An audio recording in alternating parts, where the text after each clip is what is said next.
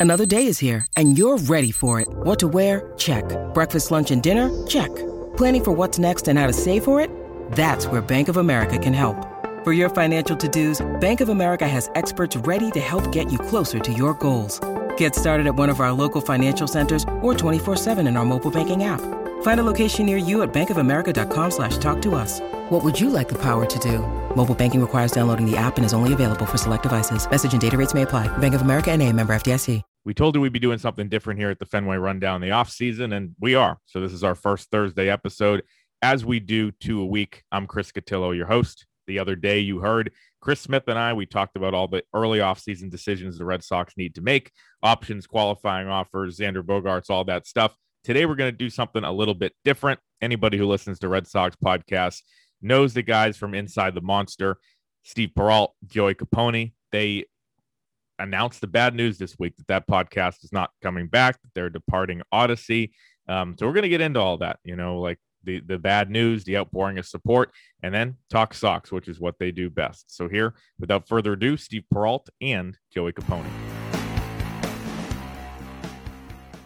All right, so much to uh, you know the chagrin of Steve Perrault, this show is not called the Fenway Focus Rundown Report or whatever you guys used to call it. But I think that's exactly it. Yeah. Yeah. Well, we're happy to have Steve Perrault and Joey Copponi on this week. Obviously, you guys have been, uh, I guess, in the news a little bit, talking a lot of people, a lot of a lot of talk on social media about the last week. For people who don't know, Steve and Joey for the last year hosted Inside the Monster for Audacy Red Sox podcast that um, you know, was uh, seemed to blow up and people really liked him. And then got the bad news last week that it would not be returning for 2023. So we're not going to harp on bad news. We're going to have a happy pod. But just, I guess I'll start with for both of you. You know, what has the last week, 10 days been like? Not just, you know, hearing that, but then seeing, you know, I know I, I saw at least Joey tweet about it, but the outpouring of support on social media and so many people, you know, talking about, you know, how they thought they, they hated the decision, including me, and, and just what, you know, the show kind of meant to them only, you know, in the year it was going.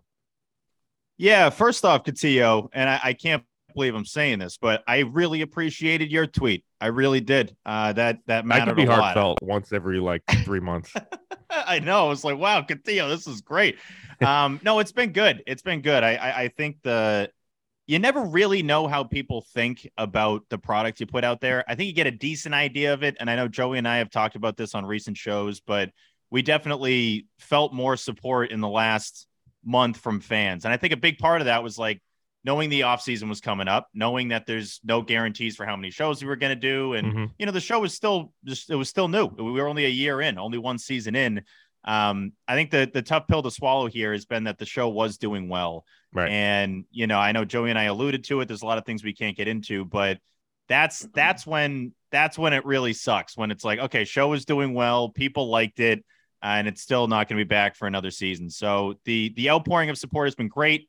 Um, but you know, deep down, when you know you should still be doing a, a show and and heading into season two, especially heading into a year that I can't think is going to get any awards for the Red Sox. Hopefully, right. hopefully it's better next year. Uh, that's probably been the tough part. Yeah, and me and Steve talked a little bit the other day. I think with any show or any entertainment platform, you're like top five, 10% of people are going to be really engaged and you're going to hear from them mm-hmm. a lot. And we did throughout the year. And so when this news came, we kind of expected to hear from that five or 10%. And yeah. we were like, okay, we know the people that are going to reach out. We know the people that are going to quote tweet this or the people that are going to reply and whatever.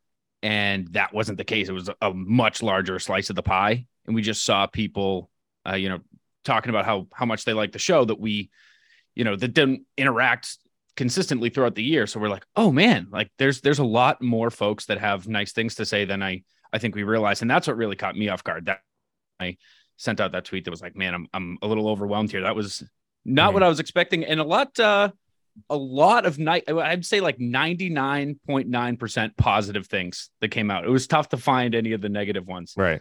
And, yeah. yeah no and it was you know kind of dominated the timeline for a couple days which i think you know is a is a credit to what you guys were able to build. You know i'll ask you this because i you know i find it interesting and you know being in the industry now for for almost a decade seeing how you know things work like it doesn't always make sense right? Like you you said the numbers were good. The show's doing well.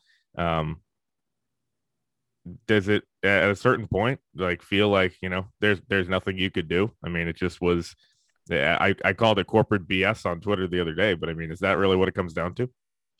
Yeah, I Yes. think uh yeah, well, the short short answer yes. Um see the, the tough part here, and I, I alluded to this on the last show that we did. And Joey and I obviously still want to do a show together. That's uh, you know, we wouldn't want something like this to, you know, dictate what our our future is and dictate Mhm. what our plans are, especially for next season. But I think the hardest part is that, you know, public perception, and I, I've learned over the years, is normally not right. It's it's normally not exactly accurate to how things go. Um, you know, I speaking personally with Section 10, I think from the beginning and then a few years in, you know, I I I felt like it took me a few years to really uh kind of get the not not the recognition I thought I deserved, but Yeah. kind of the uh oh okay we see what this structure is now okay so so we're seeing you're doing this and you're doing that really for everyone to understand how it went Mhm. um and, and that's something that i think you just gotta a lot of times bite your tongue and just keep grinding and keep working and and that's something i've learned you know over the last let's say five six years of regardless of you know how the outside thinks a certain show goes or um you know who's guiding it who's doing this who's doing that who's running socials all that stuff you got to just keep working hard and the rest normally you know figures itself out so with this i think one of the tough parts again it sucks because we can't we can't go into a bunch of details but Right.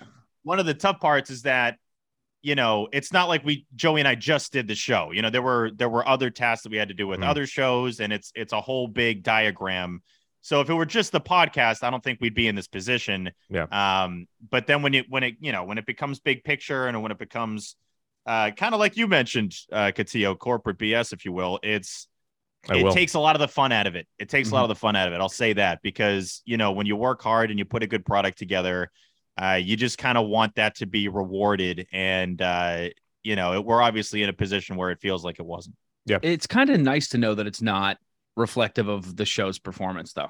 Yeah. No, know, like, we talked a little bit, Steve, after we've talked a lot, kind of consistently every day since it happened. But uh, Yeah. there was a moment where we were like, man, like, I don't know if there was a number that we could have hit. I don't know if it was what we hit 10 million downloads. Like, would that have kept us around? Like, I don't think it's that. I don't think there Mhm. was a number that would have. Uh, There's some podcasting triple crown you could have gone for. yeah, Yeah. seriously. New listeners, new downloads, player guests. They hit Uniques. they hit top. Uniques. Yeah, it's like I don't know if there was a number there. Maybe, maybe, but uh, to know to walk away and be like, nah, I think like we, I think we did what we could, and like it's not that the show stunk. It's just the way things go. Give, give some hope for for the future. You know. Yeah, Yeah. I one one thing to add to that real quick is that you know Joey and I, I think we got in this headspace of just like it was probably about a month. They were ten and nineteen. Sox are ten and nineteen, and I think we one of the most real moments we shared was before the podcast after they got swept by the White Sox in that like Peacock game or whatever that morning game that they lose, they get swept, and we're just like, all right, man, like. We, we got to be all in. We don't have a choice. We, we got to be all in here with the official show but this is going to be tough because you know even talking with the Red Sox and, and, Kelsey Doherty over there with the team who does a great job um, and was super helpful this year. We really struggled as a group whenever we would meet to try to lock down the best way to talk about the team to not rip the team when things are going poorly. That was Yeah. that was hard. That part We have it no problem with difficult. that here.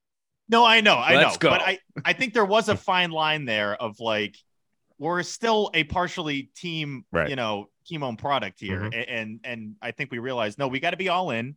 You know, we got to do everything we possibly can, adding the shorts in, doing more for um, you know, the social handles. Nate, our guy, did so well with graphics, and that really Mhm. helped elevate the show. And then Joey and I kind of looked up at the end of the season, looking at the numbers. We had half a million downloads uh, over the course of the season. And so I think, you know, in terms of like like I mentioned in the show we did, Joe, Silver Linings Valley, that's what they call it. Mhm. Um, you know, we we definitely have some. It doesn't make you feel much better when you're just you're like, oh, we got some great silver linings over here. Right. But still, it's it's nice to know that the numbers back up what our belief was that we could create something good. I mean, does that first of all, you know, I think that says a lot about obviously the work you guys put in. But for Red Sox fans to still be engaged in a losing season, I don't think that's something that you really see, you know, elsewhere. Obviously, I think numbers are, you know, down uh, year over year. If you look at a team that you know made a run last year, was in the playoff hunt in September. For anybody who covers the team in any fashion, definitely you know, you see, you know, fewer people tweeting about the team in September and October this year than last year. That's that's not a question. But um, when the team is bad, does it just is it just a, a matter of more work? Is it a matter of you know just trying to you know find new ways to skin the cat? I hate that phrase so much, but no better way to put it. I mean, like, how does um, you know on your end, how does that work?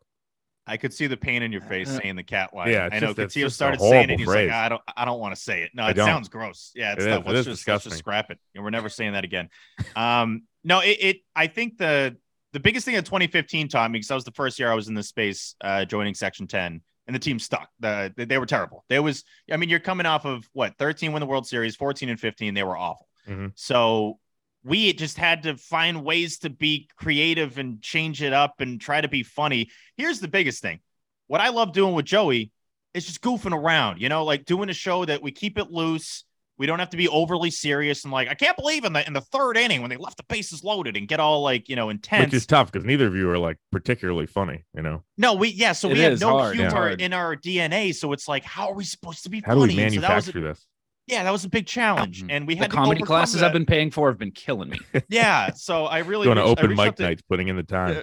reached out to improv asylum they've been great um but no it, it's it's uh i think that's a big part of of trying to put a good show together and it's hard to try to goof around when the team's lost like eight in a row and they're in Yep. last in the al east and all that so I think so, but I mean, I dude, I think even if we weren't team affiliated, dude, I don't think that I personally would have been just like, let's rip into this team. I think I still would would have to have that that lighthearted, goofy approach to it. You know, you, Well, you there's a can't certain get level of suck though i think they they kept us so down as fans this year their Mhm. performance Mhm. that it was hard to rip them because it's like where do we start Uh, especially like joey when we were in cooperstown and, and Cotillo too we saw Cotillo for all of like five minutes Yeah, and that Um, extremely that, hot I mean, that restaurant. bar was the hottest, yeah, bar The restaurant, place we've hottest been, thing I've yeah. ever. Sweating. You're just sweating bullets.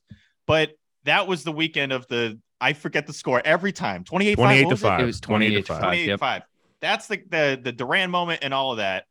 And that's the moment where you could probably rip into the team the most with what Mhm. was going on. You were coming off, you know, week run heading into the All Star break. That was after the All Star break. They looked terrible again.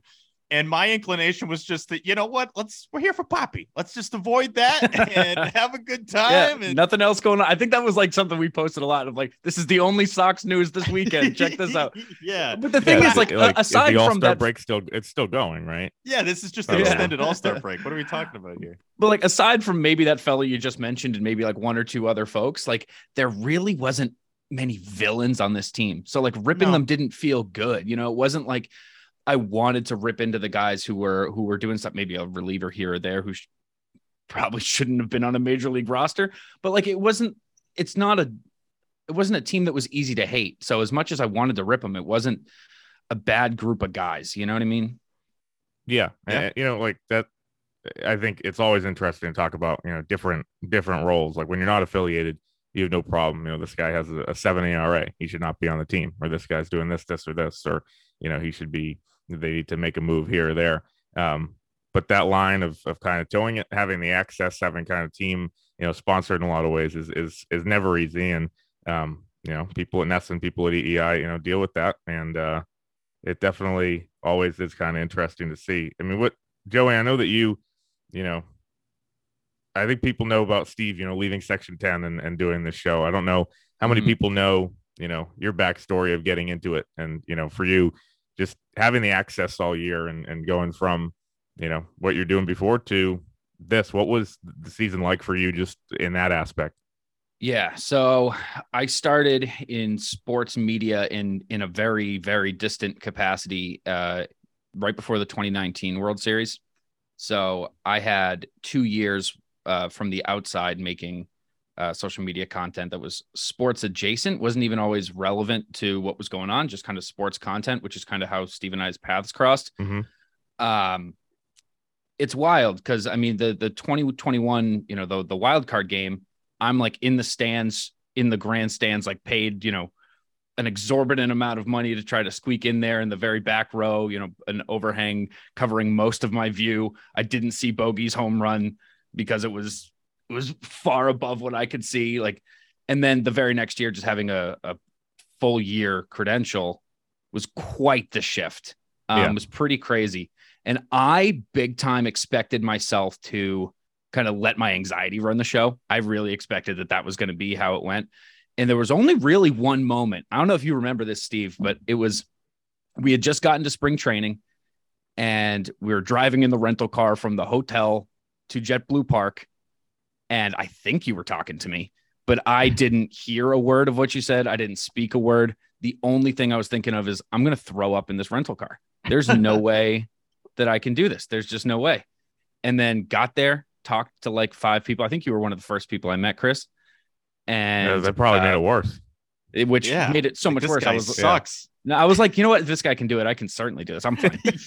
And Yeah, uh, exactly. yeah, and then I mean, from there, just like meeting team personnel, meeting players, I was like, oh, this ain't this ain't so bad. This is this is all right. And then uh, I think there was just so many people around you in the media space that like you just kind of naturally blend in. There's just kind of a natural camouflage that comes along. And you're like, okay, like let's all do this. We're all doing the same thing together, and the nerves kind of fade away. There were certainly moments that I had to take myself back a little bit and be like, I'm standing in the dugout. And Mhm. like last year, I'm standing on the outside of this dugout trying to get an autograph. right. So like this is it. It was a it was a big change. It was it was shocking. My memory I'd from say- that is, is how much Steve hated being in the clubhouse for I oh we they, we Three had clubhouse access We all never went year, and we went in one time in spring training. That was it.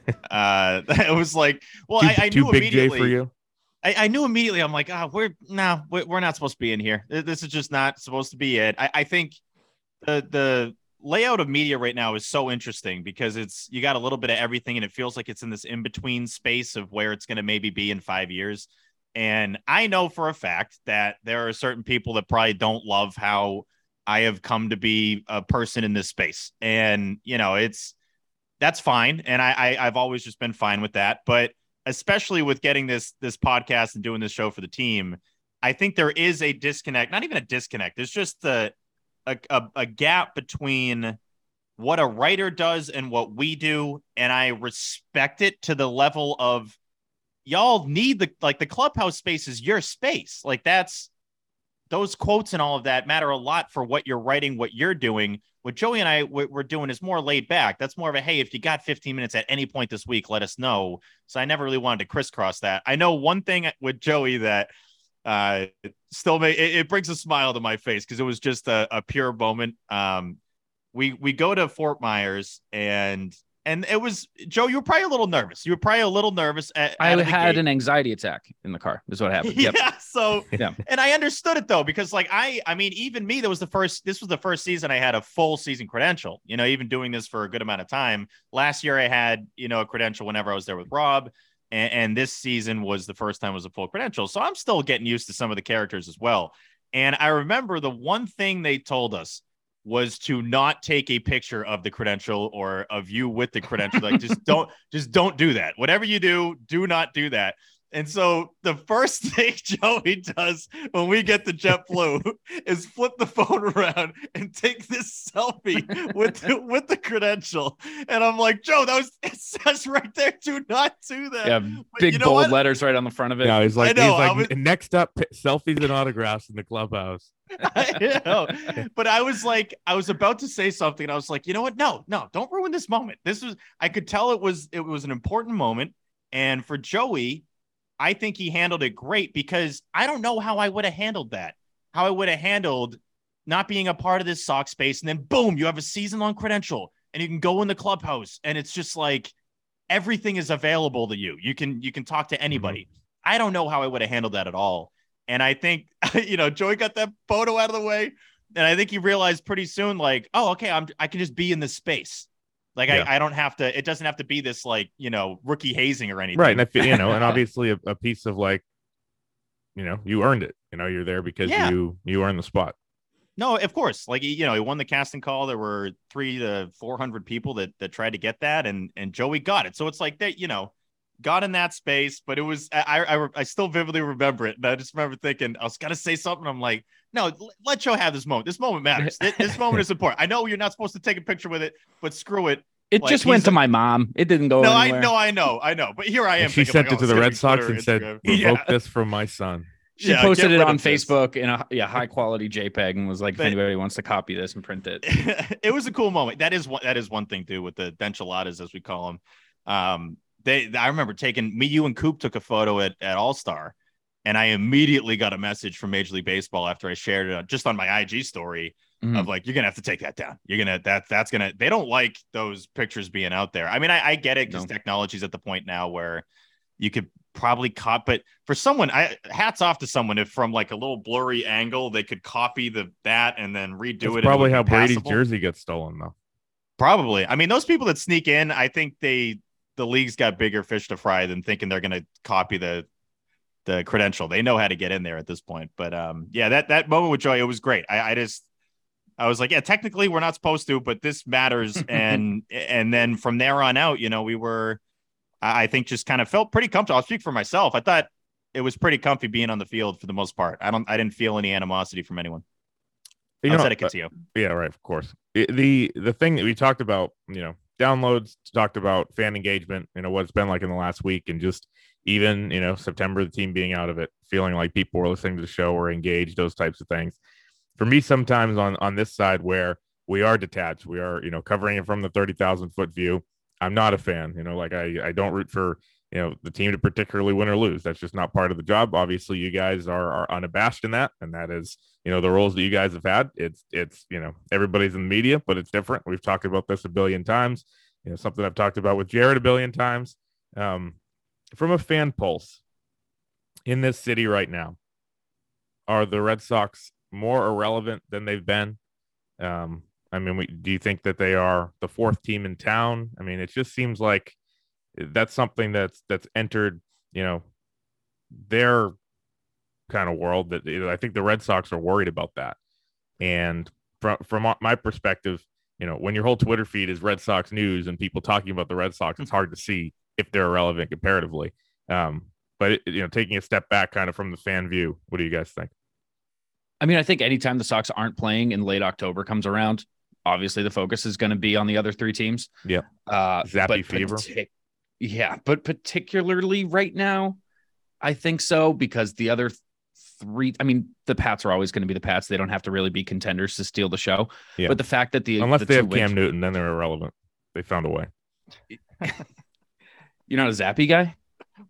No, I am a Zappe. I think he's fine. I'm just saying that they were actually irrelevant when Cam Newton was the Yo, quarterback. oh yeah, It is that, true. that that kind of did it. Yeah. that was the only thing. beyond that that what one year beyond that i mean they they always just steal the show so but the two winter teams being actual like championship contenders is for sure gonna gonna take a lot of the attention but i think there's actually like a negative air around the sox now which is not all too com like the fact that they are on the verge of losing their two stars their two faces is about as bad of a position as you can be and that's going to put you in fourth regardless of how the other teams are performing you know Yeah, I I think Cotillo, you alluded to it earlier that you know the timeline. I, I say the Twitter timeline never lies. I I think what you're seeing, even though it can be flooded with sock stuff, I'm more talking the engagement. There's I always have this barometer internally of like how much should I tweet now? How much should I maybe be not joking now? Like it's just this constant like back and forth of what to put out there and what the fans are really feeling. And for the vast majority of this past season, the I mean, it was all Devers and Bogey talks. yeah. It was all future. It wasn't about like big series coming up in Chicago. Like, no, no one really cared. So Hosmer's that part of it, yeah. Oh my God, it's going to change everything. I mean, the deadline was a whole nother thing of you know not being fully committed either way, and that just led to more people being upset. So I think fans have they have good reason to be upset. I think the the fun of 2021 faded off real quick. 10 and 19 really was the worst thing that could have happened because if they slow, if they were like 500 and with the new format still in playoff positions, ah, okay, they'll figure it out. Starting 10 and 19 really flipped it immediately, completely made 21 irrelevant, and it set the tone for the rest of the season. So I think from that standpoint, Red Sox fans can be can jump out earlier because they have reason to because the team was terrible from the jump. And you know, like Joey's alluding to, they can be more into even training camp for the path, not even just the regular season, just like, oh, they're back in pads. you know, Yeah. that that that became a bigger story than the Red Sox playing games. So um, yeah, I, I think with Red Sox and Celtics fans specifically, there's always kind of a, a gauge of like, okay, if they're really good, Sox fans are going to be all in. Like you're going to have everybody, the fair weather people, everybody's going to be there. Celtics, it's very similar. Last year, I saw a lot of people at the Garden that looked like they were going to their first game in their entire life because the mm-hmm. you know team was buzzing towards the end, not in the first half of the season. But I think there's more of kind of a you know middle ground there. Patriots and Bruins, that that I mean, sellouts for for years. I, I think those fan bases are about as diehard as it gets. Red Sox still a diehard fan base, but you know now the pressure is on for them to put a product on the field that actually has those middle ground people coming back. that's the that's what I wanted to ask next. Like Chaim Bloom is extremely patient, right? That's his mo. That's what it's been through for the first yeah. three years of this. You know, he's not going to you know jump to make the move. He's going to make the you know he knows that on paper Hunter Renfroe for Jackie Bradley and two prospects is going to look bad, but it helps how he thinks his roster should be constructed. Obviously, the move didn't work out you know, Bradley, you know, got released at the deadline. Renfroe had another good year, 30 bombs, all that. But like he kind of is is stuck in his ways and like, all right, this is how I'm going to do this. I'm going to do it in a patient fashion. The outside noise is not going to creep in. Do you think you count that, that David Hamilton already? Yeah, sorry, my bad.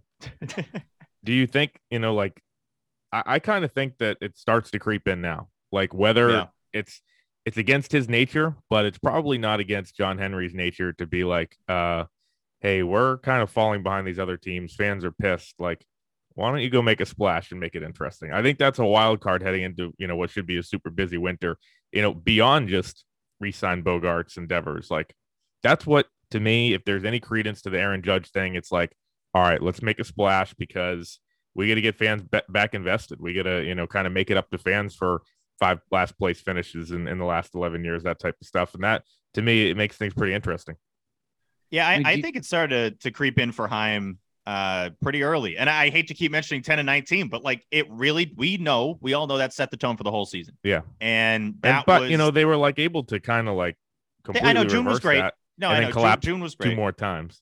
Yeah, they're like, you know, we're gonna be great in June just to like ruin your life again in July and August. Yeah. Um. No, I no t- no. June obviously was was one of the best in team history. So that, but that was during the Celtics finals run. If we're gonna talk about how these things all you know interlock, right? All the attention was on the Celtics. You know, while the Red Sox were actually like winning eight games in a row. So, um, I think from that standpoint, and I, have been able to talk to Chaim more this year than ever. You know, in past years, like, oh well, we have him on Section Ten and maybe here and there but he was actually, you know, super nice with all the, the the fact that we are doing the show, and he's like, you know, let me know if you need anything, yada yada. And I feel like I actually got some really good access with Chaim, and it seemed like his demeanor just like slow, like each week it would just be more like, God, this is really not what I had imagined for this year. Mm-hmm. And you know, he constantly has to hear all the questions from the media.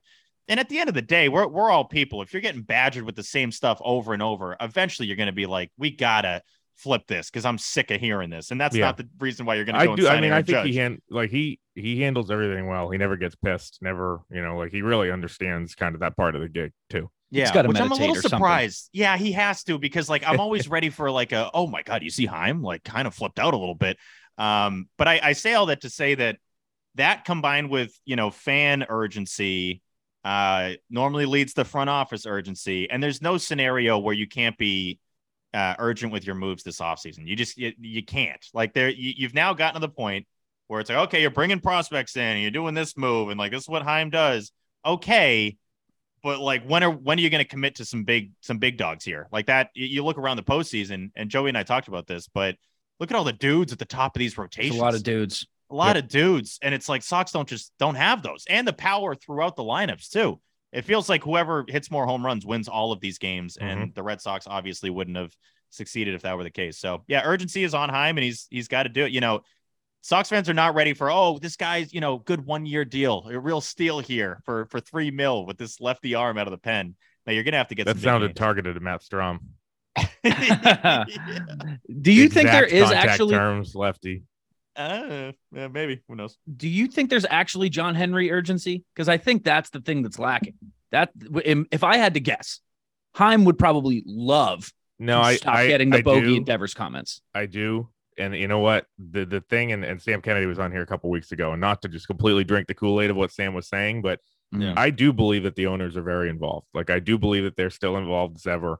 Like just because they have other businesses. I I don't actually like that criticism from people. I think it's pretty dumb of like, oh, they own the Penguins, so you know now they can't re-sign Bogaerts. Those things are completely separate. They are, you know, way too rich for that to be an issue, you know, for everybody. And, and so, you know, mm-hmm. I discount that. I do think that the Red Sox and you know, I tweeted this and a lot of people were kind of on both sides of the fence the other day, um, or two weeks ago. I tweeted that if you know to, to get rid of that question is John Henry, you know, showing ur- urgency? Is he invested?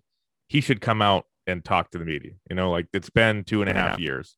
And so people ask, like, well, we, you know, we don't care who, you know, talks to you or what quotes you get or whatever. It's like, well, as a fan of the organization who's pissed at the organization, you should be wanting the guy who's actually in charge to come out and ease your concerns, say some certain things, and kind of come out of hiding. And I think that's the reason. Like, I think he owes it to the fans to be out there and, and not owes it to media. Um, so that question, I, I think there is, but I think they've done a pretty good job of hiding it. My my question to you, Cotillo, because I saw your tweet about that. Uh, where where do you stand as a reporter and someone that has a credential and that's covered the team for a little while now, in terms of criticizing ownership or just where's the line for you, I guess? Because I'm always curious from a fan perspective, it's a little easier to be irrational. Uh, if you're yeah. covering the team, you got to be a little more like you can't just be off the rails. So I saw that, and what you said was true. There was not, nothing wrong in it at all. But what's the thought process that goes through your brain of like, yeah, I'm gonna I'm gonna send this. This needs to be sent. Yeah, I mean, you know, criticism is just part of the job. You know, like I I think the the goal for someone in my position has to be, you know, on one day you hear, "Oh my God, you're such a Red Sox homer," you know, you're way too easy on them. You don't hold them to to the fire, and then the next day, "Oh my God, you're way too hard on the Red Sox, and you're you're way too difficult, and you know, you're way too critical." You know, like, and there's points during the season where you can be both. You know, like like I said, the the there's some narratives that I think are really really dumb. The one about them not spending money, the one about the ownership not being invested um, the one about Chaim not knowing what he's doing, like I think those are all kind of bad narratives that are just made up, and they're um, whether they come from other members of the media, whether they come from fans, whatever. Then there are uh, narratives that are real. You know, like they don't offer as much money to certain players to get them, and so they sign elsewhere. Like that's legit. They don't show urgency. They don't make the big offer, you know, first. They wait out the market. That's legit. Um, they are falling in relevancy. You know, that stuff's legit, the stuff we were just talking about. So um, I think being around it, talking to people, doing reporting, you know, talking to people behind the scenes, you know, I think people think like all the information we get is on the record with the phones in the face and their quotes, but like it's a lot of behind the scenes phone calls where you really get a pulse of what's going on. That informs the criticism. You know, if I'm saying something, you know, people, great example the other day, and I'm going to write this, you know, the next couple days. People were really like talk you know, tweeting at me like I was nuts for saying I think there's a chance Alex Verdugo could be traded. Like, no, they yeah. never do that. What are you talking about? I'm not pulling that out of thin air. You know, like yeah. there are, um, he's he's at the same arbitration stage Renfroe is at. Seems like there's people with the Red Sox who, you know, Alex Cora called him out at the end of the year. You know, yeah. they, he hasn't taken the jump that they wanted. Uh, maybe they look to, you know, package him as a young, you know, somewhat valuable player and a deal for someone else. But, you know, those types of things come from you know reporting they come from you know conversations you have behind the scenes i know you know that's kind of been a story in boston media this week right? Like i'm not i'm not talking random dms and stuff like that but you know when you talk to people when you're around the team and stuff you, you get um you kind of really do know what's going on. Obviously not the whole picture but a lot of the picture and that informs you know that criticism. And you know it's not pleasant to to you know talk badly about people you have to see every day and you're eventually going to ask for things. You know like I can criticize John Henry and Tom Werner for being there, but if they, you know, wanted to do an interview, I'd, you know, walk to Arizona to talk to them, you know, because we that would be important for the Be I would, you know, not make it. Um, that just seems like a bad idea. Like I don't think you'd you'd get there because no, it's it's a ways I'd away. I'd have to why. call an Uber. It's a long point. time. Yeah, it's a long time from here to there, Chris, to walk there. That's Chris. The, that's the thing that people don't realize is how far it is. No, I think yeah. people do. I think people do. No, Chris, we're saying walking wise, like not flying. Like walking would be a bad idea. Yeah, but I mean, worth it for the fire quotes at the end of the day. Yeah, it's true. No, it is true. It's it's definitely worth it. But, but Chris, to, to to your point, dude, about uh the Sox lack of urgency and lack of huge deals, right? Er, with Bogey being on the brink of free agency, It obviously is in their best interest to get a big offer out there now, Yeah. keep him from the market. I personally don't see that happening. Do you? And then, presuming that you think he does hit free agency, what do you think the outcome of all this is? Yeah, well, I- Water I, gun I said, to your head. I said this with you know with Chris Smith the other day on here. Like at this point, they can really you know they can make a big offer. They can make their Godfather offer. He's But do that. three- I mean, I don't even think that matters because he's three weeks away from Yeah. being able to actually talk to other teams, which he's never been able to do before in his whole career. So, like, why not? And I know Boras is going to be pushing this. Like, why not just get to that point? The Red Sox offer six for 200, maybe, you know, and they're, they're, they're not, but, you know, like, let's say maybe no team beats that, but you don't know unless you go and, and go find out if, you know, Seattle or San Francisco or the Dodgers or whoever. So, that's the reason why I don't think something's going to get done in the next couple weeks. I think the Red Sox actually, you know, are going to try. I just don't think that um, the, at, at this point you're you're going to wait till five days after the World Series. You can go see what's out there. Why not do it? I think a big part of this too is what Bogey just had to go through for an entire year, and and what he had to all the questions and the constant pressure of like, oh, is this it? You know, is this your last year here? What's it going to be like moving forward? Yada yada. And what's the point of all that and going through it, and not having a deal done if you don't see what the other offers are once you finish the season? And I know Joey and I talked about it. It's funny when you you try to pitch a point that you don't believe in. like Yeah. I was basically telling him like they should just try to lock this down now. Just like get them now and and have them and di da. It's gonna be great. You know, holding the tears in. Um, but it's like eh, to him, it would make zero sense to not see what's out there. It, it would actually be dumb, uh, business wise, to not see without what's out there. Because even if the Red Sox give a huge offer, then you're probably thinking, oh, if this team who hasn't been giving out huge offers is willing to give this out, then what would the Giants give out? What would these other teams give out? If Mhm. anything, that would be even more reason for him uh, to see free agency. So it sucks because obviously, as Sox fans, we want we don't want that to happen. We don't want it to get to that point, but at this point, it's inevitable. if you believe what Bogey has said, that he wants to stay here, which I do, I don't necessarily know if the largest contract is going to be the way that he goes. I think the question might be what does the difference in money have to look like or the difference in years have to look like? You know, if it's one year less, uh, 2 million AAV different, does that keep him here? Or Yeah. does well, the, I think the days of the does that little tit for tat offend him enough to what's Yeah, that? let's get, I let's think get he- another yeah. discount. He did the hometown discount three years ago. I, I don't know if he wants to do that again. I don't He know should about just it. opt in, dude. He just opt in. Yeah, I think that- That would I love that. great. That's that's the best. That's a good like fan Twitter thing. Like, you know, if he really wants to be here, he should just opt in. Yeah. So that is literally taking probably 15, 16 million dollars a year away from him. Would Yeah. you would you Just do that? Do it, Wow. dude. Would you do that? Just do it, bro. I or the other one, the other one that, that I've heard is is 20 million a year not enough? He really needs 35? Ah, you need yes. it. You need Yes, it. he does. yeah. but I don't know, man. If it comes down to, let's say the Sox give him 28 over six and he gets 28 7 somewhere else, does he immediately take it because of that one year? Is that enough? I think most guys do. I wouldn't put him in the most guys category because I think that there is obviously that relationship and stuff. Scott Boras is sure as hell going to push him to take that seventh year. So we'll see. There's a, there's a lot that, to that that's the that's probably the scariest part about this. I Yeah. I just want rumors. I maybe create some stuff, Chris. I don't know. Yeah, like that's it- what- there was. That's what gets you to Yeah, climb. Bogey up the sent me a. DM yesterday, actually. yeah, and I think Uh, it's that's what him because that's- it's like yeah. a picture of him playing, and like that. Hey, Confirms don't it. believe the hashtag reporters. It's all hashtag fake. right. Yeah, Well, I'm that's, that's haters. pulling things out of thin air and just tweeting it. That's you know that's that's the best. Like I said, that's dominated dominated headlines this week. But I, I'll end I miss, this. Oh, no, real quick though with Bogey because I think it was fun to have that little gap with the sign off press conferences where we were getting news Yeah. that like actually mattered, and it's like, oh, we're talking to Bogey, and you know, there's uh, frequent contract talks, not even just once. like ownership met with him multiple times. I'm like, oh, this deal's gonna happen tomorrow. This is And great. now I mull this it. over for a couple weeks. Yeah, now just sit in this for a month. Like that's basically what it's been. So I just want to get back to the the rumor zone. We're getting there. I- I'll ask. I Yeah. will end with this unless Steve interrupts me again. Um, Yeah. if you if you are There's the just Red no way Sox- that you can get to Arizona walking. that's, a good, that's a good point. I can't even get down the street walking.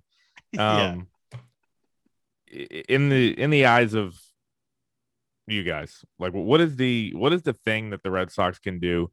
Instant relevance, right? Like, is it as much as all right, sign Bogaerts, sign Devers? That's a sign of faith for fans. Like, okay, you know, we locked up these two guys. We didn't do it with Mookie. You know, we let him go. We've let some of your favorites go. You know, people like to equate like Mookie, Don Orsillo, and Brock Holt as like the big three of guys they've let go. I'm just going to talk about Mookie in that sense because he's actually a superstar not a utility man or a play-by-play broadcaster. Hey, though hey. Don was great, voice of my childhood, all that stuff. Um, what would you do if you're the Red Sox? Like, how big does this move series of moves have to be to, if you think they need to win back fans, then to win back fans? It's I- I more like- than Devers and Bogey. Yeah, yeah, it's more it's more than the the big guys. I, I think that the way you phrased it was right. Of how would we immediately get pumped? What would be the thing that instantly is like, oh, okay, I'm back in? And sadly, it can't be one move. It has to be multiple moves. Yeah. It- Bogey would need to be a part of that. So Uh, not top of the not rotation. Judge, but not Bogaerts and Devers. No, oh, you're saying just Judge? Like, would that get me excited? Yeah. Yes, I think Judge might be the only guy that would be like, oh damn, like we're actually going for it. This is like real Yeah. deal in terms of one player. But yeah, I, I the bogey knew obviously you would need bogey back. Uh, you need a top of the rotation guy, a dude up there that they don't have, and you need bullpen help. And if that, if all those deals, which they're obviously going to announce in the same time, if they can do that at the same time, January same day, 14th. yeah, if they can That's announce thing. them all at once, then I'll be like, okay, they, they're going to be great. But it sucks because one, and, and you know, last last thought here is that we always nitpick and and look at these postseason teams and say, oh, okay, well, that's obviously what you need, you know, going forward. But every postseason is different. You know, it's not they're not all the same, and it's not like this thing's always going to win and that thing's always going to lose. But the one thing that consistently uh, has stuck out that the Red Sox obviously don't have is pitching. And you know, the I'm trying to picture some of these Red Sox guys in these situations that have come up in this postseason, and I've laughed. It's it's genuinely Right. been like, there's just no way, you know, get get Bazardo out there with the bases loaded in Houston. But He's a free Um, agent. Watch your mouth. yeah, no, I know he's not here anymore, but still, it's. I think they need a lot of guys that, uh, you know, immediately fix problems, and it sucks that you can't just say one or two moves is going to make us pumped because it's just not the case. Joey. Yeah, I mean, I think you're right. It's fortifying the entire pitching staff. It's not even just your bullpen or your rotation, it's both of them.